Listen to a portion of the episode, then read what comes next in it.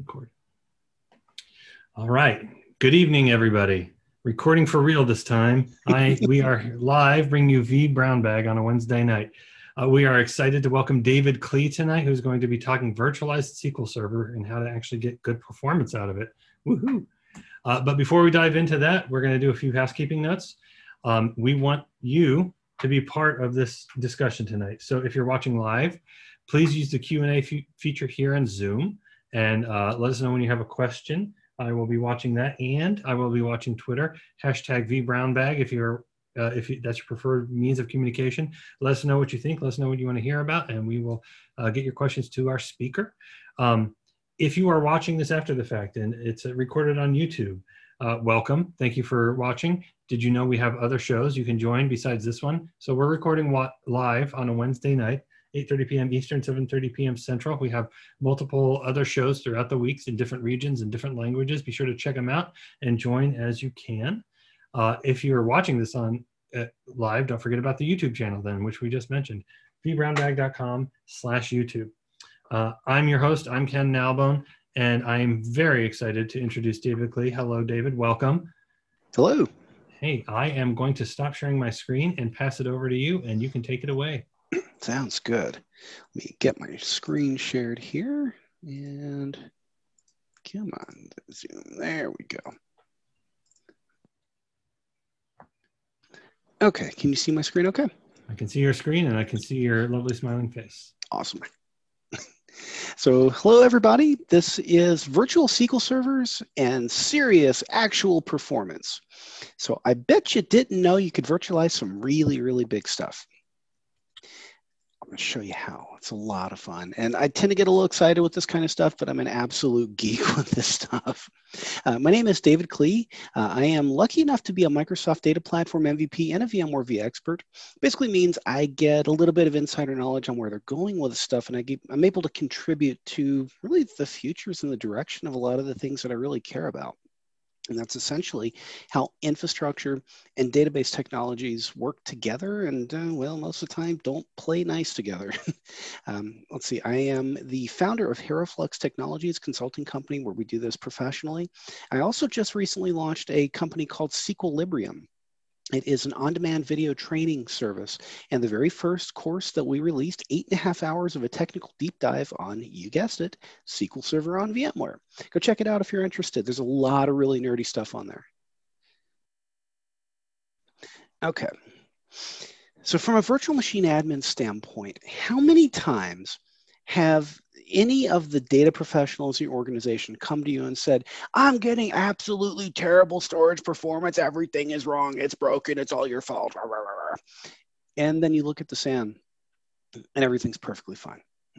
but they've got all this telemetry that says they've got really horrible storage performance, really bad everything.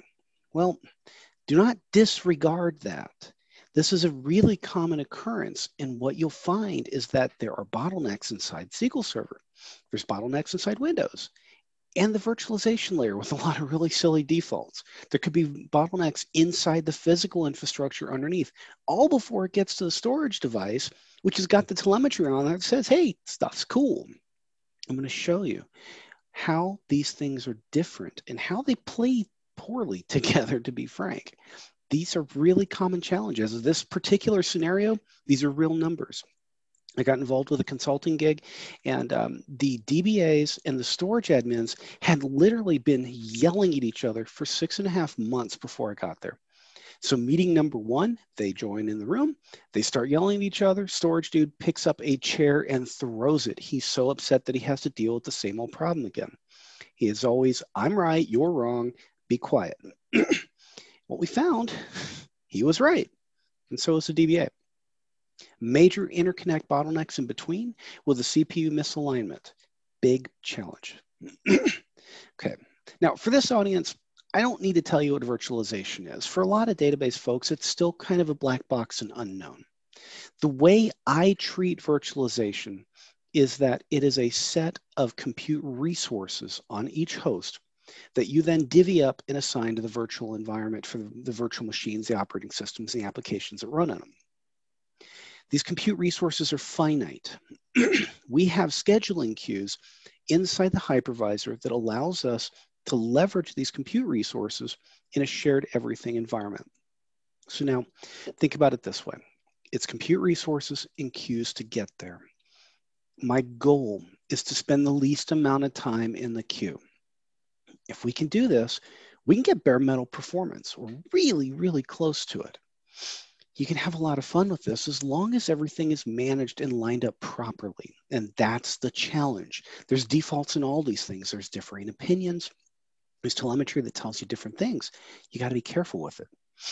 So it's in a normal database stack, and this includes eh, VMware on the cloud. Any one of the major cloud providers can now get VMware on there. We've got storage of some kind. There's a physical server in there. There's a virtualization layer. There's interconnects and networking to let everything communicate.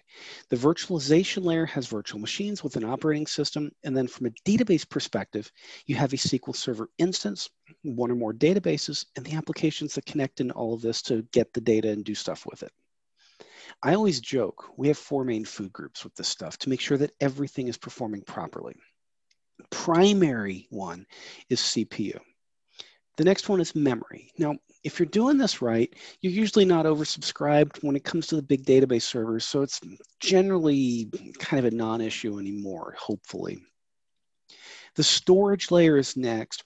Flash and NVMe storage shifts the bottleneck back up further into the stack. So most of the time we're okay. There's some bottlenecks and defaults in there that we kind of do need to take care of. And there's networking, usually not that big of a deal, but occasionally we find some hiccups in there. So we're really going to focus in on CPU and storage on this one. We're going to start at the bottom. We're going to start on storage. so the data's got to be stored somewhere. Now, you've probably set one of these things up. To a data professional, they've probably never ripped apart storage and tried to have you know, the, all the stuff work properly and all, all the configuration and everything. There's a lot that goes into it. From their perspective, they ask for storage, they get a data store to put a virtual disk on, or they get a LUN directly connected to a VM. you and I know there's a lot more to it. There's a disk pool of different types of disk there's the controllers that have CPUs, interconnects, cache memory, you know, SSDs for buffering, all this stuff. You provision a LUN, that gets mapped to a data store, that gets presented so you can put your virtual disk on there. We got to be careful because there are storage interconnects, bottlenecks at almost every one of these layers, and that gets a real challenge. Okay, first of all, if a database administrator asks you for multiple disks, listen to them. These are the standards that they've been doing for years and a starting point. Now, this, may, this is probably not the end point, but a starting point that I consider a very reasonable deployment. OS for the C drive, no big deal usually they may ask for a small drive to install SQL Server onto. And this is partly for you. You can take a snapshot of the operating system, mark the rest of the disk snapshot independent, and you can roll back an operating system but not lose any of the data that may have trickled in while you're doing the patch. if they do heavy database replication or really heavy job loads, you know, middle of the night kind of stuff, or if they're using a SQL Server high availability solution, you may need to provision another disk for the system databases, specifically the master model and MSDB databases. They may be pretty small, but they're usually pretty active. So a, um, a lot of times we'll want to put those on a separate virtual disk. They're going to ask you for independent disks for user database data, logs, and a construct called the temp DB or the temp database. the reason they're asking for more than one data volume is because sometimes these things are really big and we're talking multi-terabyte systems. And what you find is that the database engine and the operating system may be bottlenecked with a single queue to get to that disk. So if you spread out the SQL Server workload amongst multiple disks, you end up with a little bit better performance and every little bit helps. Same thing with our transaction logs. It's not like a regular log. Every change that goes into that database gets stored to the log first and it's got to be there.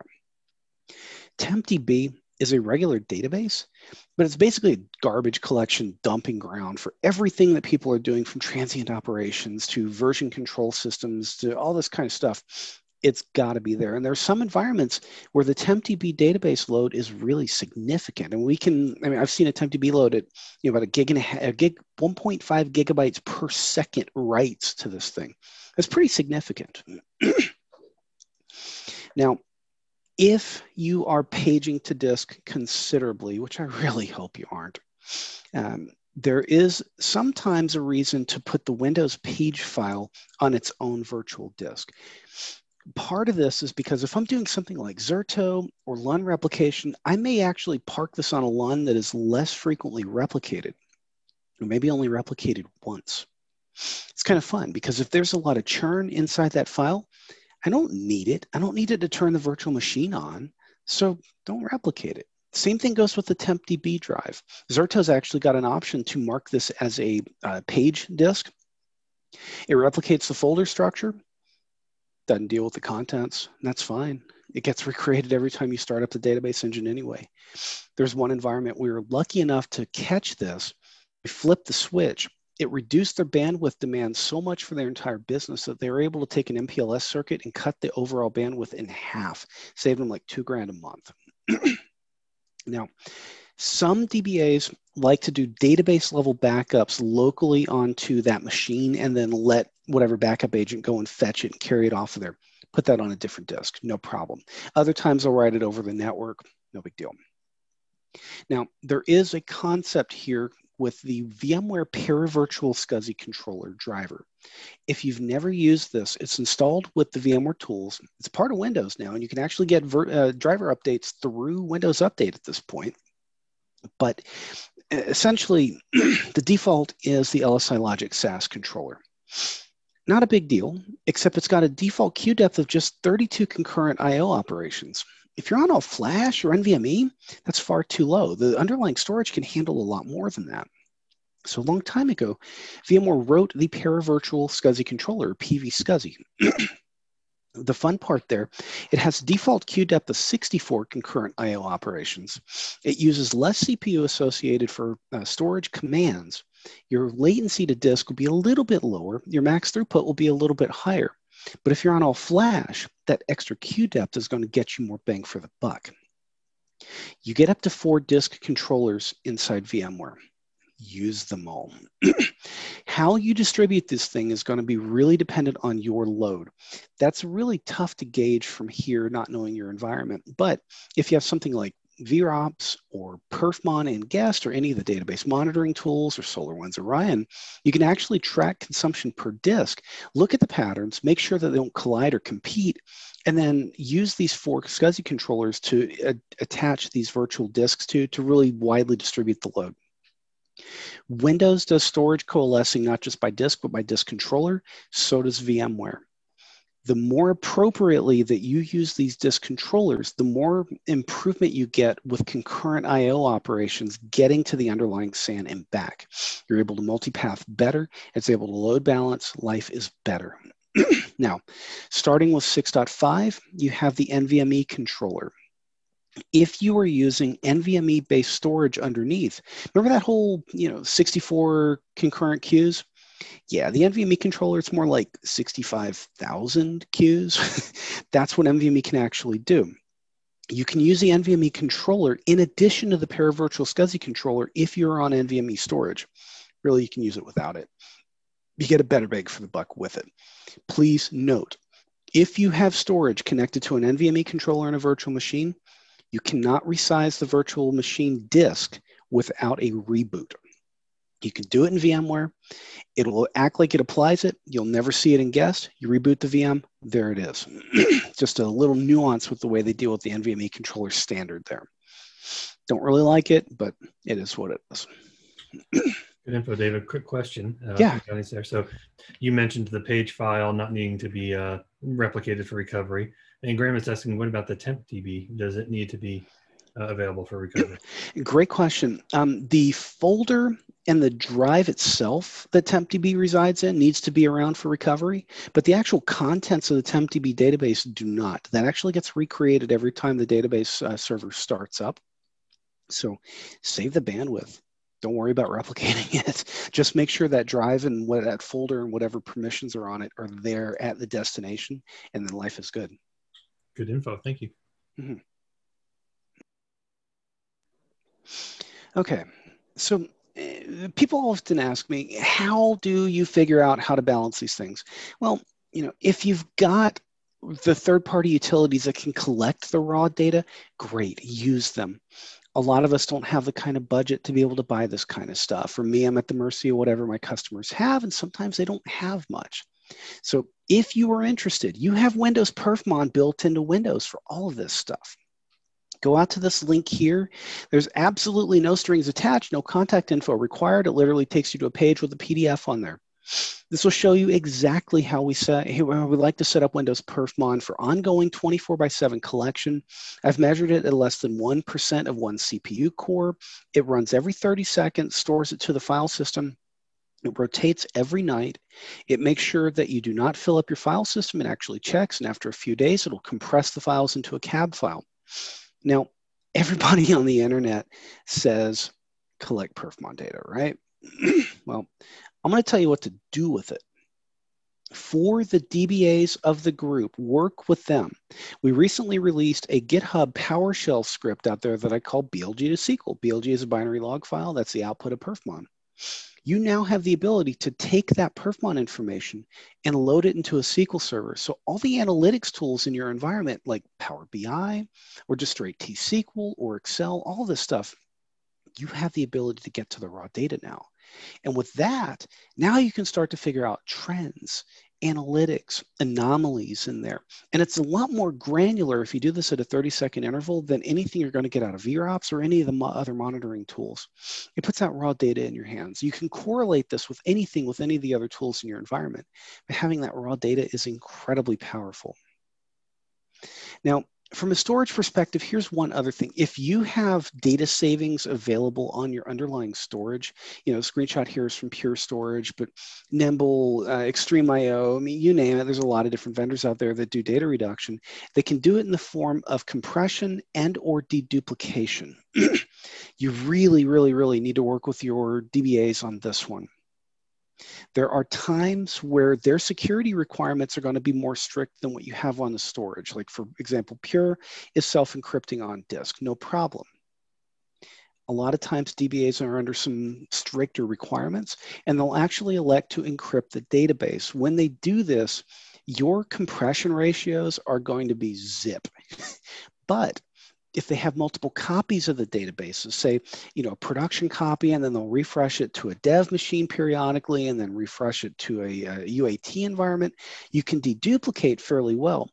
But the act of trying to compress something that is already compressed could be kind of tough. So just double check with them. How are they using each of the LUNs that you present?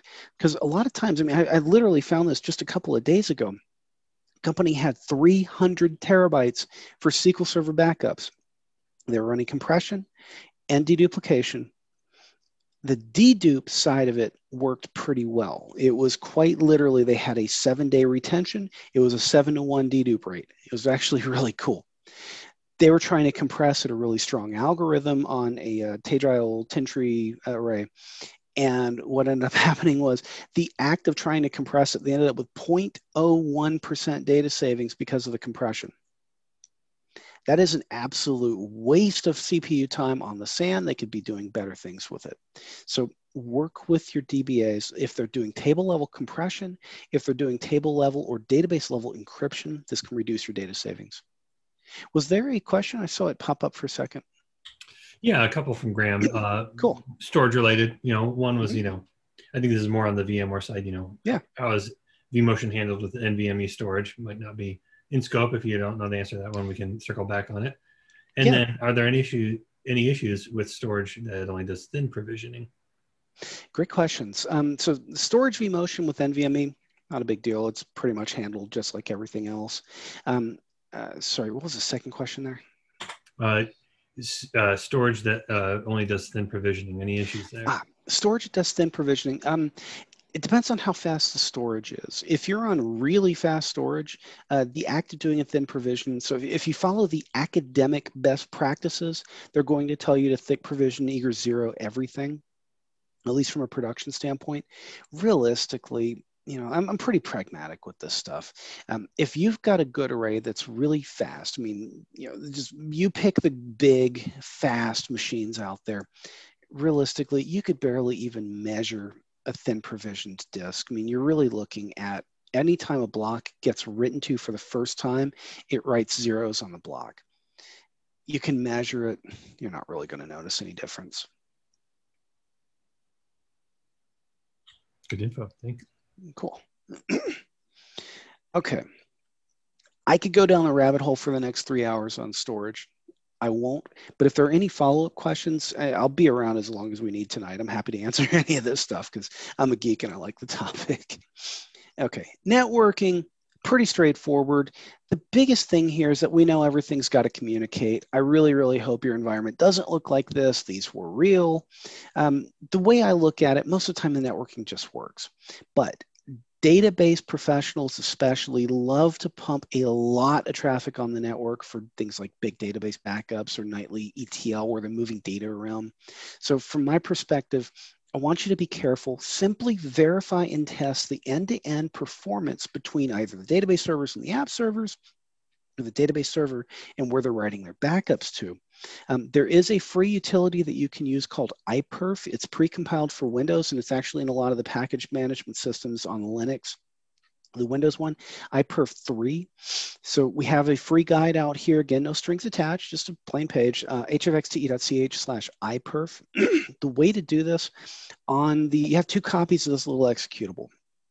On our destination, run it from an elevated command prompt or PowerShell prompt, iperf3 space minus S, make it a server.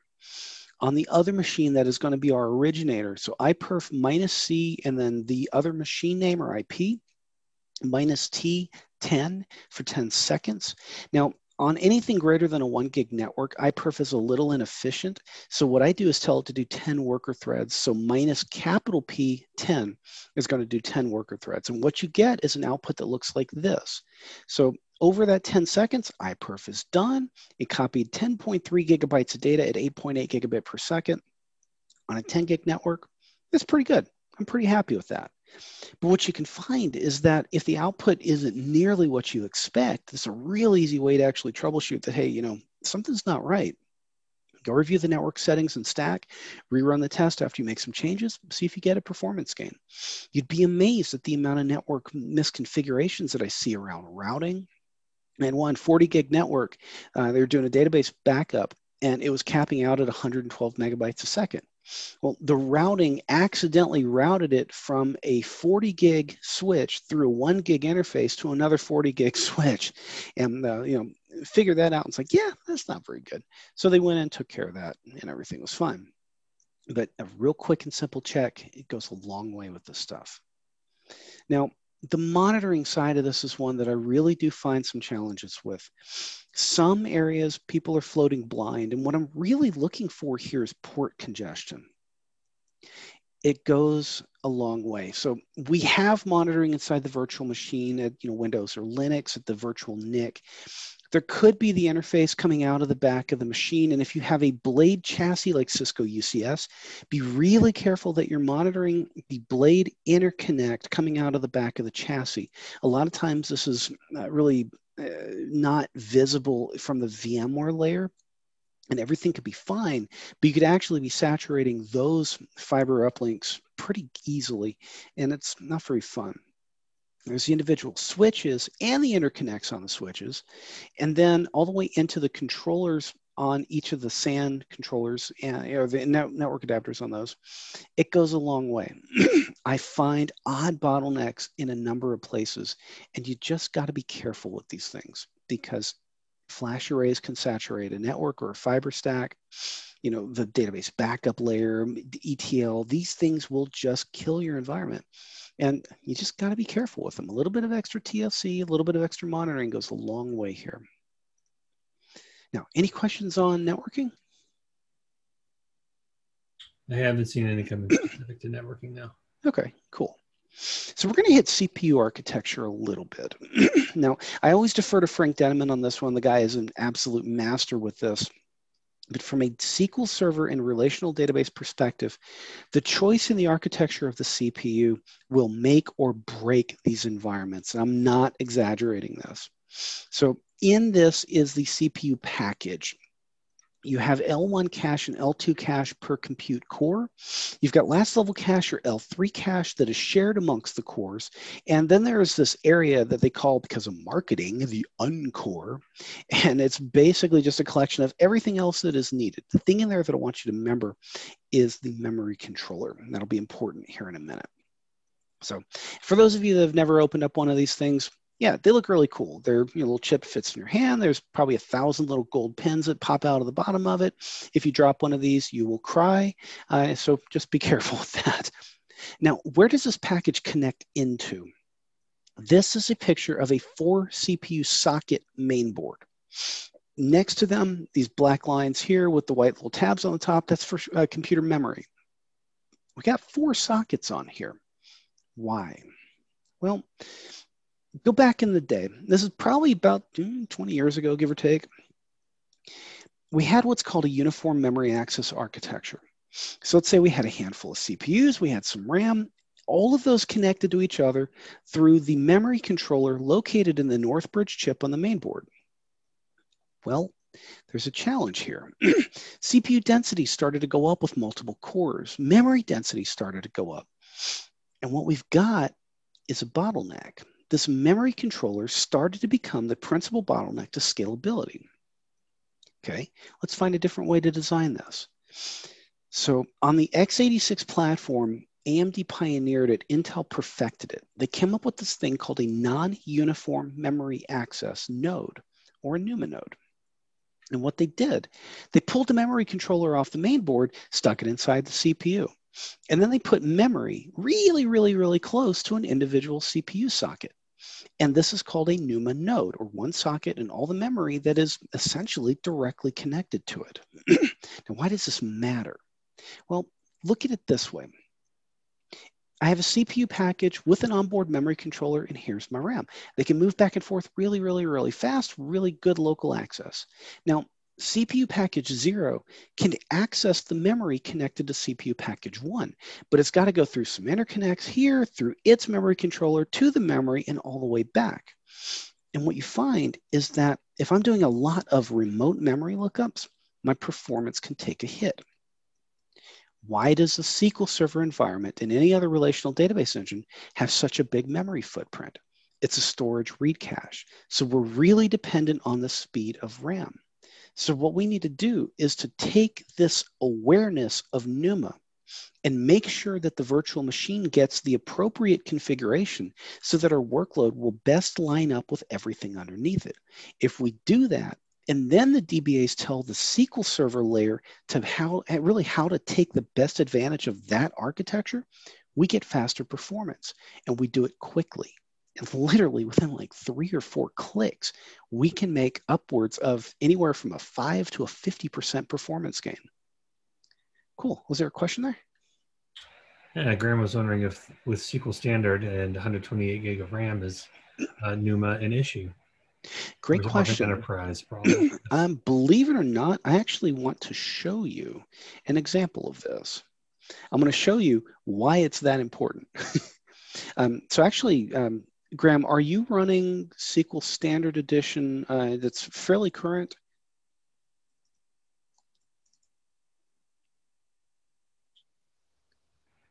go. He said, "Yep," because they're on software assurance. Cool. okay, so I'm going to give you an example of what I consider my own personal hell. um, so I do a lot of perfmon analysis, and what this is, this is perfmon. this is a SQL Server Standard Edition, 2017, pretty current. Uh, Windows 2016, SQL Server 2017. I went in, did a little bit of consulting, and doing a health check for somebody, and I went and noticed that my Perfmon output showed that this thing was pretty darn busy. This was a 16 core edition, uh, or 16 core deployment of SQL Server Standard Edition. Okay, well, the maximum addressable core count on there is 24 cores or four sockets, whichever is lower. Okay, no problem. So take a look at those. This thing is active around the clock, literally between 35 and 56%. So I asked a really basic question when I started talking to them about this. Are you a nine to five shop? The answer came back as no. It's like, okay, so that's interesting. So what's going on here? Okay, well, look at Windows kernel time. Yo, this is a stacked graph. Kernel time to here, and then SQL Server.exe is literally from here to here. My kernel time is over 30% across the board. I freak out when it's over 10%. What the heck is going on? Now, look at the per core numbers. This thing is, is just absolutely freaking out. it's a 16 core SQL Server. Eight of the 16 cores are literally between 50 and 88% the entire day. Of the eight that are left, half of them are sitting at functionally idle for most of the day, and a few more are a little busy, 30, 40%.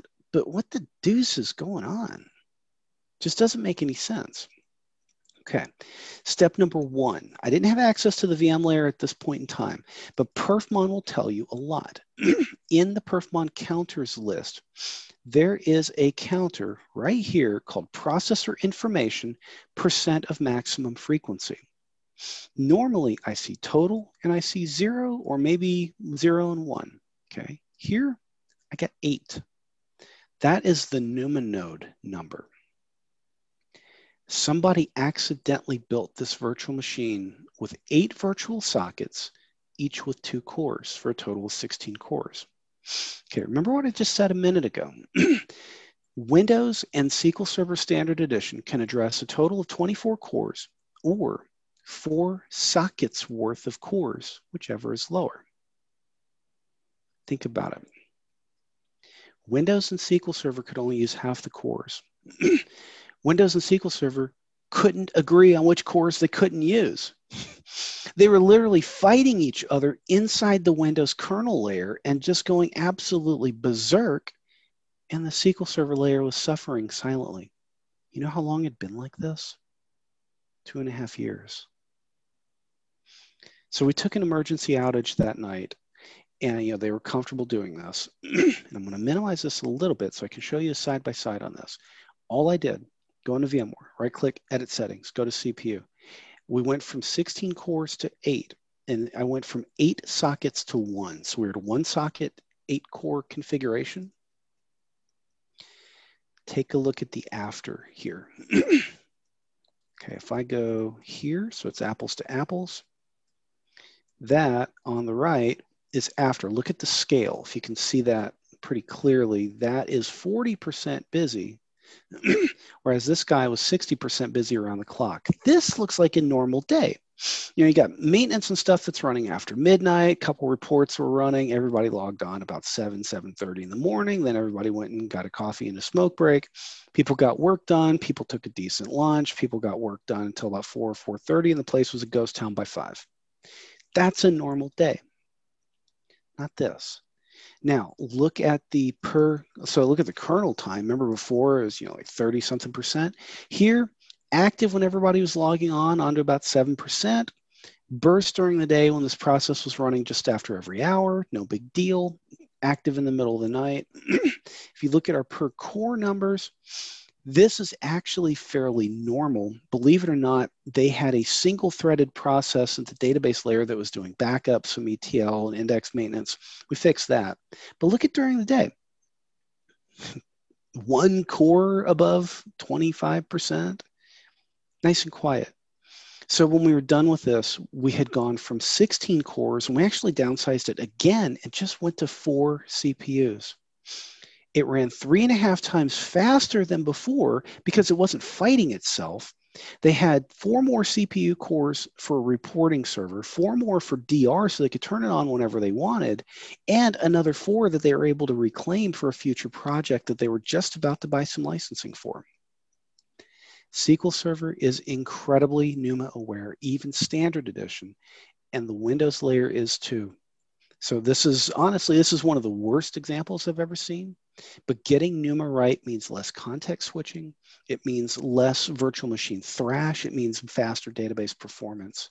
So hopefully that was the long-winded answer to that question there. I thought that was great. Uh, and Graham's follow-up was basically, so it's probably better with one CPU with four cores than the other way around. Um, here's the funny thing. VMware doesn't really extend NUMA most of the time if you're under eight CPUs. So I want it to say one socket, four core because I want to see what I'm getting in guest. But if you do a four core or four socket, one core, you're probably still going to end up with a one socket, four core machine, believe it or not. So I'm going to actually show you here in a minute how you can actually validate this pretty easily because the task manager lies to you. It's kind of scary. Okay. By the way, you can do four socket NUMA, but that gets a little more complicated. And if you've ever played with a Superdome, you can actually go up to a 32 way NUMA machine. But at that point, my head's about to explode with it. So I don't worry about it too much. now, I mentioned locality. Same thing. A remote memory lookup is more expensive. It used to be worse on older machines the current generation of Intel Scalable and AMD EPYC, the, it, the hit is there, you can measure it, but it's not as severe as it used to be. Now, here's the thing. How many CPUs do you need? I want to minimize the amount of stuff going into the schedulers so that the scheduler doesn't have to worry about what's what it's doing. Now, the example here that people need to realize granularity matters. I call this a right sizing analysis. We've got to be granular. We've got to be really controlled with this. There's one environment, they had 32 cores on a SQL server. You can see from the image on the screen here. Um, they called up, like, this thing is slow as a dog. We don't know what's going on. It's uh, CPUs are only 7% busy, so it's got to be the network. Where did you come up with the act of call or blaming the network? Well, apparently it was always the network admin's fault. Who knows why? Literally, pull up Task Manager. Somebody had been messing with CPU affinity in SQL Server. It could only use the first two cores. It was suffering. Everything else was functionally a space heater. No big deal. Granularity matters. But now, to minimize how much is going through the hypervisor, how many CPUs do you actually need? This is a tough one because if you talk to a DBA, you know, by nature of what they do and who they are, they're going to want all the cores and all the RAM. And I know we see this all the time. If you talk to an ISV, they're going to tell you you need all of these crazy amount of resources. Probably isn't true. But how do you determine what you actually need? And it really is get an operational consumption baseline with whatever tooling you've got. Perfmon can do it. DPA can do it. SQL Sentry can do it. Redgate SQL Monitor can do it. VROPS kind of does it. It does a really bad job with RAM, so be careful with that. Um, but the way I look at it, I want target utilization of CPU in about the 40 to 50, maybe 60% range during the peak time during the day. Now, if that peak time during the day is actually in the middle of the night when they're running database maintenance and they have plenty of headroom in there to run it, maybe disregard that. You know, you don't want it to run too long, you know, if they have an eight hour window to run backups and index maintenance and it runs in 30 minutes, does it really matter if it takes an extra 10 minutes to run? Probably not. Leave headroom, but tighten it up. Most environments that I find they're oversized on CPU and mostly oversized on memory, and that's a really tough one. You know, these are all real world examples. This was a normal SQL server, eight core, they wanted to go virtualist a couple years back and they wanted to know how many CPUs to add. And I told them add minus four. they don't need eight. This thing is nice and quiet. Minimize the impact in the schedulers. We did the testing at four cores and we actually found about a 10% net performance gain because Windows and SQL Server didn't have to manage as much and the hypervisor didn't have as much going on in the schedulers for this VM. Pretty cool three clicks to, to test. it's kind of handy. Now, the VM administrators have generally a, I don't want to say an incomplete point of view, but you don't have the time to micromanage this stuff. Literally, you're bouncing around your host. Look at that. I've got RAM. I've got CPU. Everything looks great. No problem. if they, if you're lucky, you'll go in and look at the sockets and cores per socket when you're setting up big virtual machines. Most of the time, we just don't have the time to deal with this kind of stuff. We just want to click through and get this stuff done, and it's tough.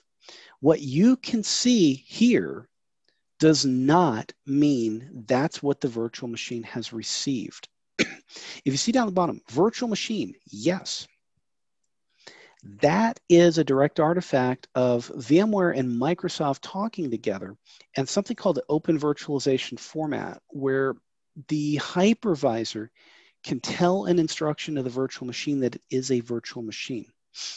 VMware does this. Windows picks up on the socket versus processor count here. But because of all the quirks with VMware and how it presents CPU, that might not be what you get. So check this out. Inside SQL Server, if you right click on the SQL Server instance inside SQL Server Management Studio, right click on the instance, go to Properties, click on Processor, expand all. You'll actually see the NUMA nodes in here that you get. Most of the time it gets it right. Occasionally it gets it wrong. Virtual machine NUMA is incredibly important even if you're on standard edition. Essentially, what we need to do is make sure that the virtual machine is aware of the underlying NUMA topology if it's bigger than one NUMA node. So in this example, we have a 10 core, 64 gig RAM VM, no big deal. Physical machine, 24 core, 256 gigs RAM. So 12 core per socket, 128 gigs per socket. We need to make sure it fits. 10 fits inside 12 pretty comfortably. 64 gigs fits inside 128. No problem. Build it with one socket, 10 core, drop it in there, call it good.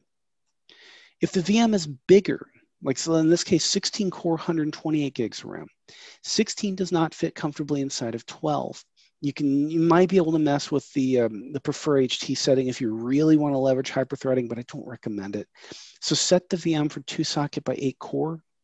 It'll split it down the middle and call it good. Now be warned here. The hypervisor layer does not look at the memory footprint when dealing with NUMA Home.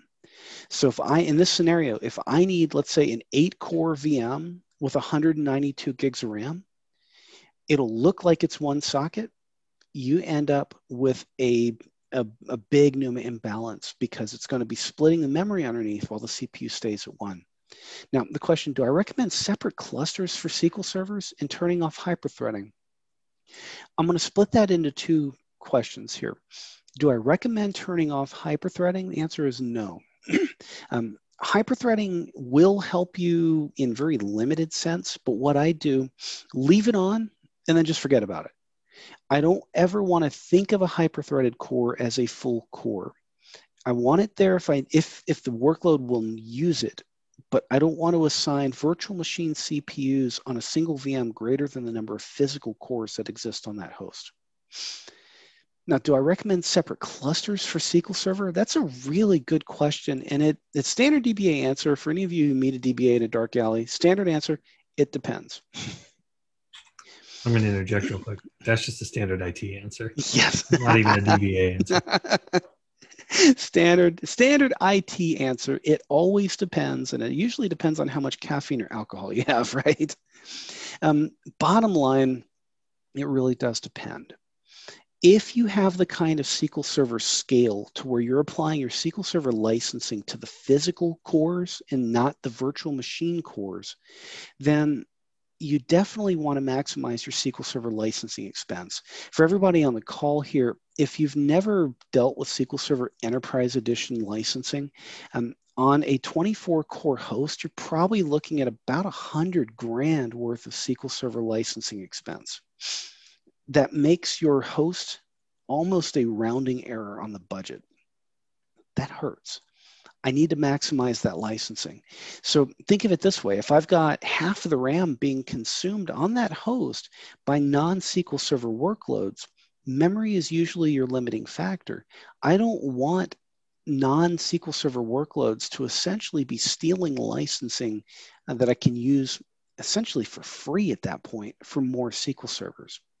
But now, if you are, you know, if you've got two or three SQL servers, it probably doesn't make sense to have the entire host fully licensed like that. So you're probably applying them to the virtual machine layer. And at that point, I don't necessarily recommend a separate cluster. I do recommend prioritizing the SQL Server workload over the other VMs. You can do this through very strategic use of resource pools. I don't like to go crazy with it. Usually what I do, three tier. I'm, I'm real creative with this. Tier one, tier two, tier three. tier two has resource allocations for CPU and memory set to normal. Tier one has them both set to high. I don't like to deal with share values in there because if you add another host, people generally forget about it and it's not very good. Tier three is low. Simple as this. Tier one, business critical production, which almost always includes your production database servers. Tier two, eh, not so important production, utility servers, a lot of stuff that we deal with from an IT infrastructure side, that kind of stuff. Tier three, everything dev test. Do not use resource pool, uh, pools as folders, but literally, if you do those three, tier one will take priority over tier two and tier three in the event that there's resource scheduling pressure. You do it that way, keeps it simple. Literally, just drag it into it, call it good. That's how I recommend getting the most out of those licenses. Hopefully that answers that one for you. If it doesn't, let me know. now, I want you to verify your CPU presentation here. There is a free utility from Microsoft called CPU Core Info. It's available as part of the sysinternal suite, completely free, available at the link there. When you run this from a command line, you can get a logical to physical processor map. Now, this is a VM, hyperthreading is not directly presented, so you almost always get a one-to-one -one on here. But now I get a logical proc to a socket map, and you can see how these cores line up. You can also get a logical processor to NUMA node map because sometimes a socket might not correspond to a NUMA node. It's kind of weird the way it lines up. I will tell you that VMware does a really good job with this. Other hypervisors, not so much. There are some hypervisors out there that cannot do NUMA properly, and I'm not going to name names to um, to protect the innocent. uh, there are some challenges with this. So you got to be careful. The fun part about this is if you got a VM that spans NUMA nodes, it'll actually tell you the relative cross NUMA node access cost for memory and CPU in terms of 1.x percent. It's really, really handy. I do this if I'm just double checking the configuration in there because it does add up. Now, here's the question at hand. How many vCPUs can I put on a host? And I can tell you, you can do a lot more than you probably think. And by the way, animation in PowerPoint is an absolute pain. So in this environment, this looks pretty severe. It's a 24 core host. I got six VMs here, each with 16 cores. Believe it or not, that's only a two to one compression ratio or, or overcommit ratio. But this whole concept of number of cores, a number of virtual cores for a number of physical cores, disregard that. It tells you nothing about what the individual workloads are actually doing. You know, if I've got one to one and the CPUs are just being slammed, there's probably not much room for anything else on there. If I got five to one and they're literally just sitting here idling, yeah, you could probably do more with it. So what do we need to do to actually look at the workload characteristics of what's actually running inside these things and make a judgment call based on that? Well, take a look at our CPU schedulers. So in this case, same thing. I got a bunch of VMs, different sizes on here, and we're going to say they're just normally busy. So they're constantly putting stuff into the hypervisor scheduling queues. It's like, okay, cool. So stuff is running. No big deal. Okay, now more stuff runs what happens with more and more and more activity that's getting pumped into these scheduling queues. The VMs don't know it's going into queues, but it is. This is where we need to actually figure out how to measure the amount of time spent in the queue. It's a relative measurement that actually shows us just how much are we waiting on everything else, what sort of prioritization is going on or deprioritization, and it matters. Now, I know this is a VMware session. I wanted to throw this out there in case somebody is watching this. Hyper-V has a measurement of the waiting time on a virtual CPU. So does VMware. Hyper-V calls this CPU wait time per dispatch. It's measured in nanoseconds across all the virtual CPUs on the VM on the polling interval for Windows perfmon, usually one second. Essentially, take the counter value that you've got If it's total, great, divided by the number of CPUs that you have, then divided by a million. That tells you the average percent performance loss on that virtual machine. And most of the time, maybe like half of 1%, maybe 1%, no big deal. But if you have a NUMA misalignment or another virtual machine that's just extremely busy and flooding the machine, or if there's just a lot of concurrent activity in there and our context switching is really starting to add up, yeah, this can really start to trickle upwards. Now look at VMware. exact same type of measurement. It's called CPU ready time. Same kind of thing. Instead of nanoseconds, it's measured in milliseconds. The way VMware does it, it's more of a summation than it is a point in time. It gives you the machine name and then the individual CPU cores. This is the real-time view. take a look at this. If you take this, it's on a 20 second polling interval. So no exaggeration.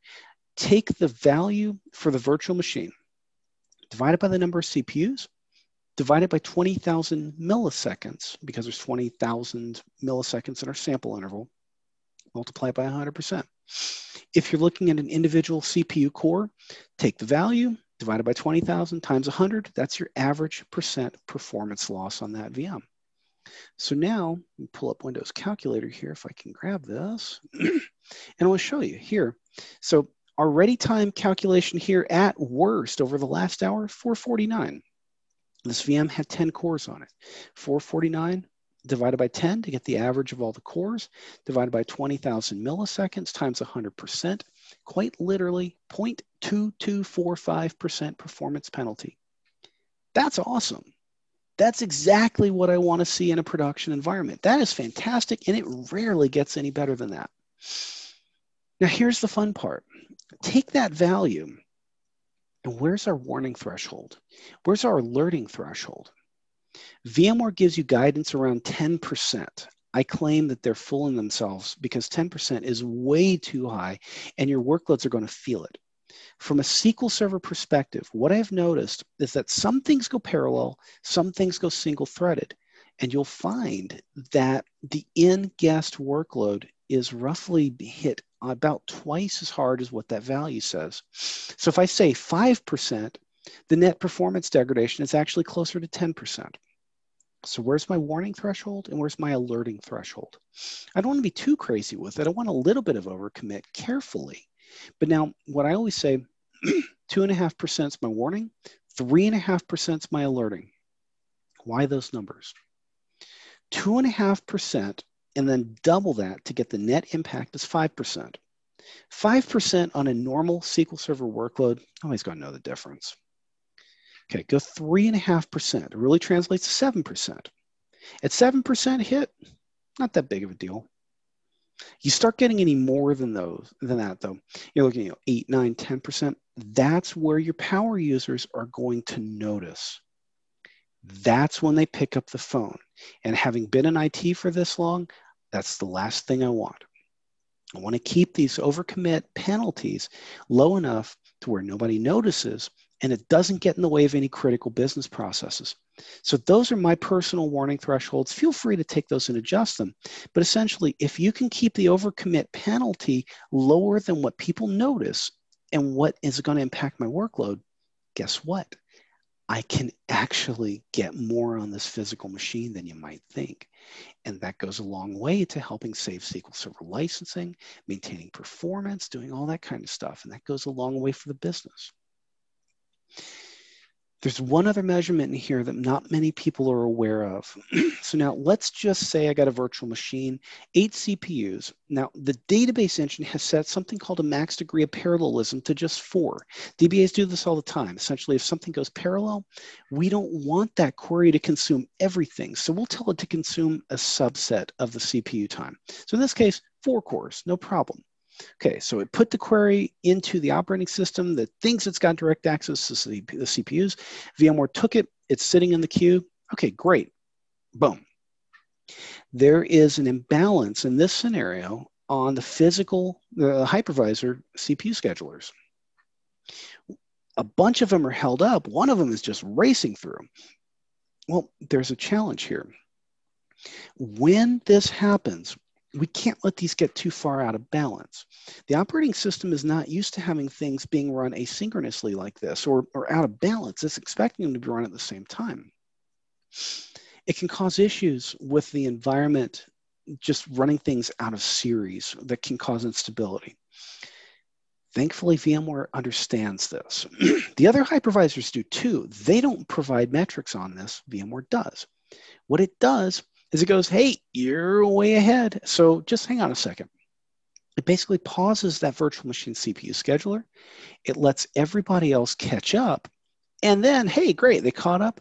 And now we'll move ahead together. It's, you know, all part of being fair. VMware calls this state co-stop, or as essentially SMP co-scheduling. It stops the things that are further ahead to let everybody else catch up. Do not convert this to a percent. It is measured in the same milliseconds as before. It is the sum total value or the individual core values, depending on if you're looking at the individual CPU or the machine name itself. Same 20 second polling interval. I don't have an equivalent on Hyper-V or any of the other hypervisors out there, but the way I look at it, this is very, very critical. Nobody knows about this, and this is one of the biggest silent performance killers now. Take a look at the chart here. You see just little wiggles all over the place, couple milliseconds here, couple there. It's not that big of a deal. This is normal, especially for a larger virtual machine. Where I start to really pay attention is if you have sustained co-stop over periods of time, or if you see just a massive spike that goes way high, we're talking thousands of milliseconds or even higher, when that happens, that virtual machine is running so slow that it could actually disconnect applications and time out. When this happens, there is a major performance penalty that occurs. And this is when you actually need to go alert on this stuff. And for all intents and purposes, this is silent. VMware doesn't actually store this in the vCenter database. If you go look up this stat on the real-time view, no exaggeration, this is pulling from host memory. If you have vRealize Operations Manager, it collects it, but it's kind of hard to get to. And it does some really weird summation that kind of, it kind of muddies all of this. So go look at this in real time. If you want better history of this, adjust the vCenter statistics polling interval, the default values for the day, week, month, and year granularity on a scale of one to four, they're all one. My personal recommendation, go 4432 from the top to the bottom, get much better granularity, store this for at least a week. And that way, if there's a performance problem, you have that telemetry to go back to. Now, here's the interesting thing. Your in-guest telemetry can actually be impacted by the CPU schedulers. So think of the in-guest measurement as sort of a metronome tick, tick, tick. There is a thing inside the physical CPU called the clock tick. It's just like a metronome, it beats 64 times a second. Windows perfmon and a lot of the in-guest counters are actually differential counters. It's how many occurrences of something run per clock tick. But what happens if now, because of the CPU scheduling being variable underneath, here's my clock tick cycle. Tick, tick, tick, tick, tick. What you end up with is a skew in the clock, which can actually skew your metrics. This could actually result in erroneous disk latency, CPU spikes, memory churn. In the database engine, you can have wait statistics that tells the DBAs that they're waiting on CPU time or memory access or disk, and it's valid from its point of view, but it could be a direct result of CPU scheduling causing the skew. So be really, really careful with this. Now, if you're ever interested in measuring this with something inside the virtual machine, I don't know if you know this, but as part of the VMware tools counter or packages, they load perfmon counters. There is a VMware specific counter under the set VM processor. Sounds ominous. It's called CPU stolen time. Convert it to a percent. That calculation that I showed you with ready time, they actually take that calculation and pump it in guest so you can record it. The DBAs are starting to learn about this. And what you may find is that if there's a lot of activity going on on a host, they're tracking this. And they may be able to use this to try to pinpoint or at least blame that the virtualization layer is causing a challenge. Be careful with this.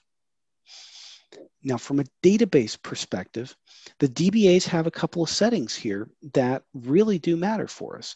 One is called the cost threshold of parallelism. The other is the max degree of parallelism when a database engine like this receives a query, so basically give me everything from the users table, select star from table users, it takes that command and tears it apart. Sometimes the logic can get really significant and severe, and it has to figure out how to go grab all this data and piece it all together. As a part of that calculation, it gives a cost value of parallelism. If that value for that command is higher than what this value here is set to, SQL Server will then look at the max degree of parallelism setting to figure out how many CPUs up to that it can try to parallelize that command on. The default value is that the cost threshold of parallelism is a value of five. There's no metric in it, uh, but it's honestly really low, where it's going to try to parallelize rather aggressively. The max degree of parallelism is usually set to everything. So one bad command can flood the entire machine and kill all the CPU time. What I tell people is that increase the th- cost threshold of parallelism to something that represents their workloads, and that's something I'll, I'll take offline. If anybody has any questions, I've got a bunch of bunch of stuff on that. Um, the max degree of parallelism it is workload specific, but if you have a virtual machine that has NUMA properly presented to the virtual machine, my starting point is that the max degree of parallelism should be the number of cores in one NUMA node. The database engine, even standard edition, will listen to this and it will try to take that workload and put it on one NUMA node because it's going to be a little bit quicker. So be careful with this. And your, your mileage may vary with these. You might find that some environments the cost threshold needs to be up or down, or that things like reporting workloads or data warehouses, you might find that you want to crank the max degree of parallelism all the way up. It's very specific, but my starting point is bump up the cost threshold a little bit, set MAXDOP to the number of cores in one virtual socket and call it good. If you do this right, you've now built a better foundation for the business. If you look at this, you got the database, max degree of parallelism, the virtual machine, the physical machine, some big old query comes along, the database engine is going to know to put that query on one NUMA node. That NUMA node aligns with the virtual or in the physical environment underneath and you end up with balance. It's more efficient, it's faster. And by doing it this way, I can maintain performance and actually get more work done on that physical machine. So I can now do more with less. I may be able to actually save on licensing so I can pay more, or so I can pay less for more work. It's pretty handy. Bottom line, virtualization works. We know this by now, but you can virtualize some really big things. Virtualization is also one of the first steps to getting to the cloud if that's the direction that the organization wants to go in. I claim if you do this right, you're at less than half of 1% on a normal server uh, versus bare metal. And to me, there are so few drawbacks to virtualization that you really, it should be the assumption at this point, even for the big ones get the CPU, get the NUMA configuration proper, get the virtual disks presented appropriately, make sure that the database parallelization settings line up with the NUMA in the, the virtual machine and the physical machine, and you end up with a happy camper. You end up with DBAs that are happy. You've got a business that starts treating these systems transparently so that they get off your back. You can actually be more proactive with this stuff and just let it all just work. What questions do you all have? And by the way, if there's anybody watching the recording later on, feel free to contact me here. Throw any question you want my way. It may take me a day or two to respond, but I will definitely answer your questions. Well, that was going to be my question: is how people get in touch with you, David. But you you hit that one out of the park already. Uh, you know, we'll give a moment and see if there are any additional questions. I'll just say thanks this was a great session. I'm going to have to go back and watch it about three or four times before I absorb it all. There was so much good info. I'm not sure if I feel smarter or dumber now. Smarter because I learned a lot of new things, or dumber because there was so much I didn't know. I knew this was an important topic because I see it come up all the time when working with customers. Uh, but I don't didn't have these answers. Now I'm, I'm armed with a little bit more info than I was before an hour ago. So thank you. That's cool. We got a good question here. Um, mentioned a couple times about VROPS doesn't do SQL Server well. Quote, is it bad for VROPS generally? Um, quite frankly, so, here's here's what it does really. Um, VROPS is actually pretty good on CPU scale. It may not have the granularity to understand the workload. So whatever recommendations you get on CPU, run that through, you know, any of the the SQL Server specific monitoring tools. Go one step further though, the memory footprint. This is where I have a really big bone to pick with things like VROPS, and here's why. SQL Server and other relational database engines and other applications that do their own memory management layer like Java, .NET, those sort of things, they hide what they're doing with memory from the operating system. The operating system doesn't know the difference. It just knows we've got a really big executable with a really big footprint. okay. Now take a look at what VMware does. There is this counter in there called the active memory counter. What the active memory counter is telling VMware admins is that this is how much memory the virtual machine is using. it's not accurate. The counter is actually measuring the amount of memory that has been read from or written to in the previous 20 seconds.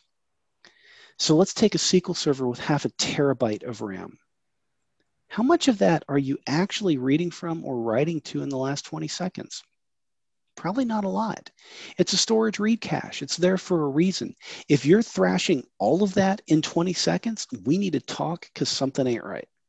So as a result, it's going to think that you're using less RAM than you actually are. And it's making mega recommendations based on an invalid assumption on this active memory counter. I've seen environments where it's going, this SQL server needs 128 virtual CPUs and four gigs of RAM. No. the memory counters at a database engine and all these other things are completely useless in VMware they're application specific. So if you if you need to work with your database administrators, they have a ton of counters in there inside the database engine itself that will tell you very explicitly how they're using memory, how how long it's sitting in RAM before it gets flushed out to make room for new data coming back from disk. There's things like memory grants, pending, page life expectancy, buffer cache hit ratio. There's a lot of really good stuff in there. So VROPS is okay for CPU, throw out its recommendations for RAM, work with the DBAs directly. They'll have all the telemetry, they, they really should, and they'll be able to give you a really good picture. How much RAM do we need? How much are we actually using? And you'd be surprised at the amount of memory that these SQL servers actually do crush. And if you don't have enough RAM, it goes to storage, and your storage reads are going to go through the roof. So be careful with those. Good stuff. Uh, cool. I'm just going to pause and say thank you, everybody, for uh, joining us tonight or watching this on YouTube. Uh, I think we're going to call it there. Uh, thank you, everybody, for watching. If you ha- have any further questions, just reach out to David uh, via the various methods that he's listed here. Cool. Actually, we have one more question. Oh, uh, is it better to have more SQL servers in one instance per server or one server in more instances? It's up to you and your licensing. My preference is one instance per SQL server so that I'm doing resource management at the VM layer only and not having to worry about different SQL servers in one VM colliding with each other. But if your licensing footprint dictates that you have multiple instances in a VM, just be careful with those settings and how they compete and collide. But you know, you can you can do what you need. I just prefer the other way because it's just easier to manage. Cool. Great questions. Great stuff. Thanks very much, David. Awesome. Thank you. Have a good one. Yep, you too. Thanks everybody for watching. And like I said, let me know if there's anything I can answer for you.